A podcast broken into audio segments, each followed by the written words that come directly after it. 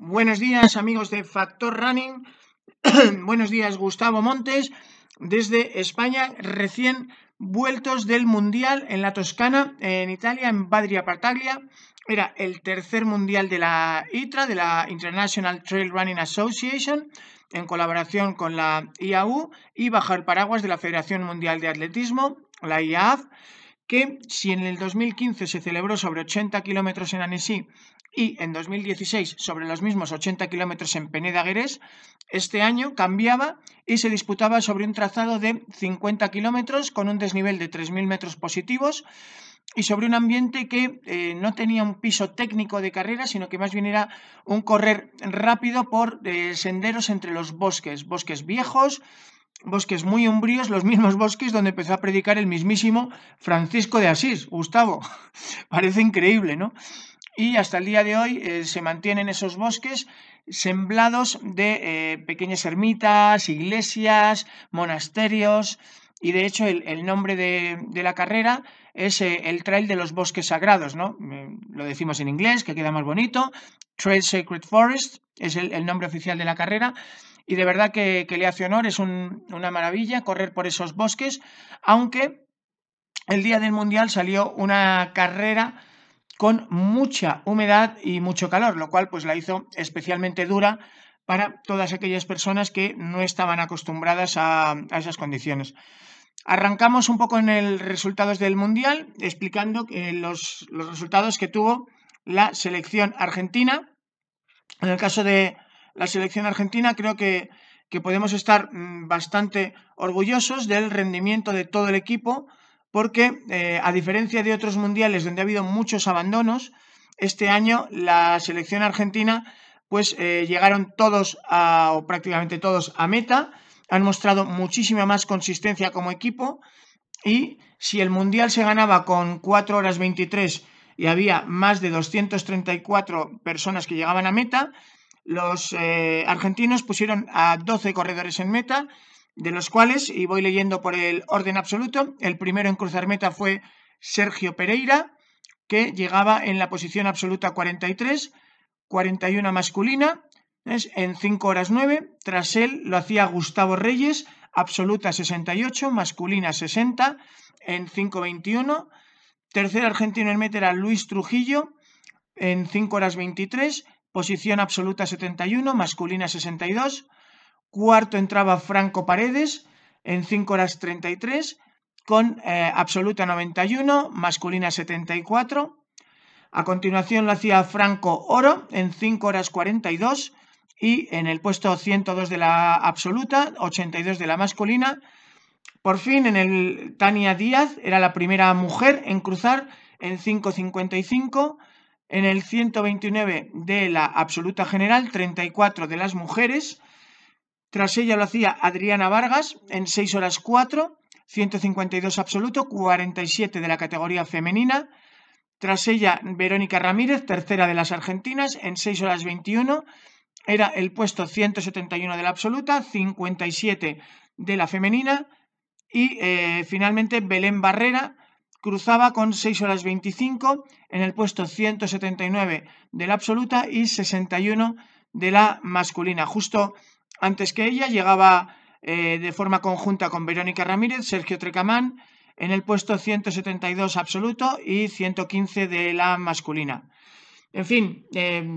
quizá no se hayan colocado en ningún puesto de podio, estén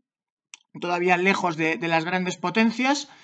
pero eh, es un gran avance el haber tenido a los corredores cruzando meta, puesto que en el Mundial de Peneda Gerés realmente fue un Mundial para olvidar, donde hubo muchos abandonos, y en este sentido es un claro avance y un punto de partida, Gustavo y todos los oyentes de la Argentina, a partir del cual yo estoy seguro que en el próximo Mundial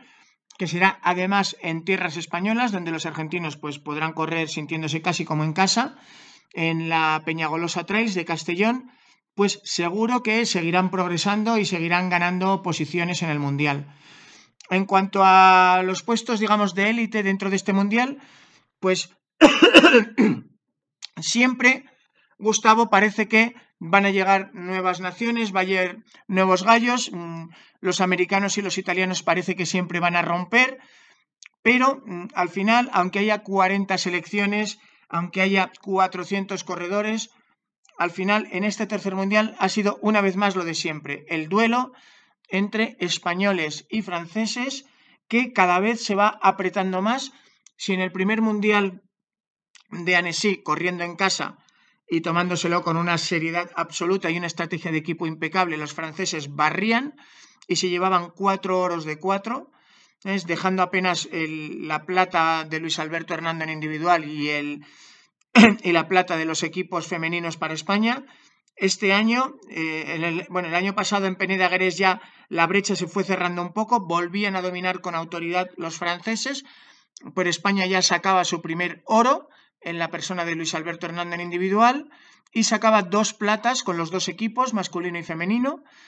Y este año la cosa ha ido todavía más apurada entre españoles y franceses. Arrancaba el campeonato con dos oros para España, puesto que Luis Alberto Hernando volvía un año más a eh, ganar. De hecho, próximamente los oyentes de Factor Running tendrán una entrevista en exclusiva de casi media hora con Luis Alberto Hernando repasando esos tres mundiales, sus oros en 2017 y 2016 y su plata de, 2015 y comentándonos también Gustavo eh, cuánto le gustaría poder ir a correr a la Argentina si algún día logra encontrar un, hueco en, los compromisos de, los campeonatos de Europa y del mundo y el Ultra Trail Mont Blanc, que es lo que para él a día de hoy pues tiene que, que fijar como prioridad, ¿no? Pero que, como ya sabemos todos y ya nos ha dicho en entrevistas previas para, la Argentina, tiene muy buen recuerdo de, sus visitas previas y eh, lamenta no haber dado el 100% de, de, sus posibilidades antes eh, corriendo en la Argentina y está deseando poder hacerlo próximamente. Así pues, Luis Alberto entraba con el primer oro, tras el subcampeón del mundo era otro español, Christopher Clemente, había que esperar a la medalla de bronce para ver al primer francés, que era Cédric Fleureton, y eh, a punto estaba otro español de meterse cuarto, entraba cuarto el finlandés Henry Ansio, pero apenas unos segundos tras él llegaba el tercero de los españoles, que era el malagueño Dani García, tras el eh, canario Christopher Clemente y tras el burgalés Luis Alberto Hernández, así que un castellano, un canario y un andaluz daban la medalla de oro por equipos a España. Ya saben que en los mundiales de trail cuentan los tres primeros corredores en meta y los franceses se hacían con la plata gracias a, la llegada después de otros corredores donde completaba el, equipo Ludovic Pomeret, el campeón del Ultra Trail Mont Blanc del año pasado, pues este año era séptimo y junto a Luis Alberto Hernando era uno de los pocos corredores que habían corrido utilizando con gran intensidad los bastones durante toda la carrera. Hay que recordar que Ludovic y Luis Alberto son dos corredores con más envergadura y más peso de, la mayoría del pelotón de élite internacional. Cuando pensamos en, corredores como Xavier Tevenard o como Kilian Jornet, pues eh, son corredores muy ligeros, eh, pequeños de talla y, muy, muy ágiles en ese sentido. Entonces, bueno, pues corredores con más envergadura y más corpulencia, como son Luis o como son Ludovic, pues eh, tienen que saber utilizar los bastones en las grandes desniveles para lograr un poco compensar este, esta diferencia por tener un tren superior que le supone cargar mucho más peso. En el caso de, de las eh, mujeres, pues eh, Francia le devolvía la, pelota a España, entraba campeona del mundo Adeline Roche, que hacía una, una gran carrera, y tras ella, llegando apenas a, unos segundos, su compañera de entrenamientos y compañera de equipo por Francia, Amandine Fegato, que eh, lograba, por tanto, doblete oro y plata para Francia, que equilibraba el oro y plata para España que habían conseguido Luis Alberto Christopher. Lógicamente, el oro en equipos femeninos iba a ser para Francia, pero España tenía un mal día, no lograba revalidar la plata que hiciera en los dos mundiales anteriores el equipo femenino. La primera española en meta era Laia Cañes, que hacía séptimo, mientras que eh, eh, Azara se veía obligada al abandono y eran Ana Comet, Gema Arenas, eh, Nuria Domínguez y Monse Martínez las que cruzaban meta para sumar al final un bronce con el cual España lograba su cuarta medalla, igualando las cuatro medallas de Francia, pero por el mayor valor de la plata por equipos femeninos, perdón, masculinos contra el bronce por equipos femenino de España, pues eh, Francia es la campeona oficial en el medallero, la primera potencia en el medallero, con España segunda. Y lo que nos quedamos en, este mundial es quizás una vez más Estados Unidos sigue siendo la eterna promesa que no termina de cuajar. Durante toda la primera mitad de, de la carrera vimos a dos americanos liderando la carrera, tanto en hombres como en mujeres. En el caso de hombres era Andy Walker, que junto a eh, Hayden Hawks eran quizá dos de los grandes favoritos, pero a partir de esa segunda mitad donde la carrera se endurecía notablemente, pues em, los, americanos, tanto el, hombre como la mujer que iban liderando carrera, se vinieron abajo, fueron superados sobre todo por muchos europeos y eh, bueno, pues al final realmente un año más tendremos que esperar a que los estadounidenses se metan Gustavo en la cabeza que esto no es como, como empieza, sino como acaba. que si algo tiene de bonito el, mundo del ultra trail es que em, iguala mucho el potencial físico puro con el saber conocerse a sí mismo, saber gestionar la carrera y eh, saber sacarte el, el 100% al final en la meta. Y ahí es donde en el último tramo pues fue especialmente espectacular ver, por ejemplo, al equipo español, donde tan solo Luis, Alberto había estado en las posiciones de, cabeza, que metía hasta cinco hombres en el top 10 y era gracias a un asalto final en los últimos kilómetros espectacular donde eh, Luis se hacía con el oro, Christopher se hacía con la plata, Dani se aupaba al cuarto puesto,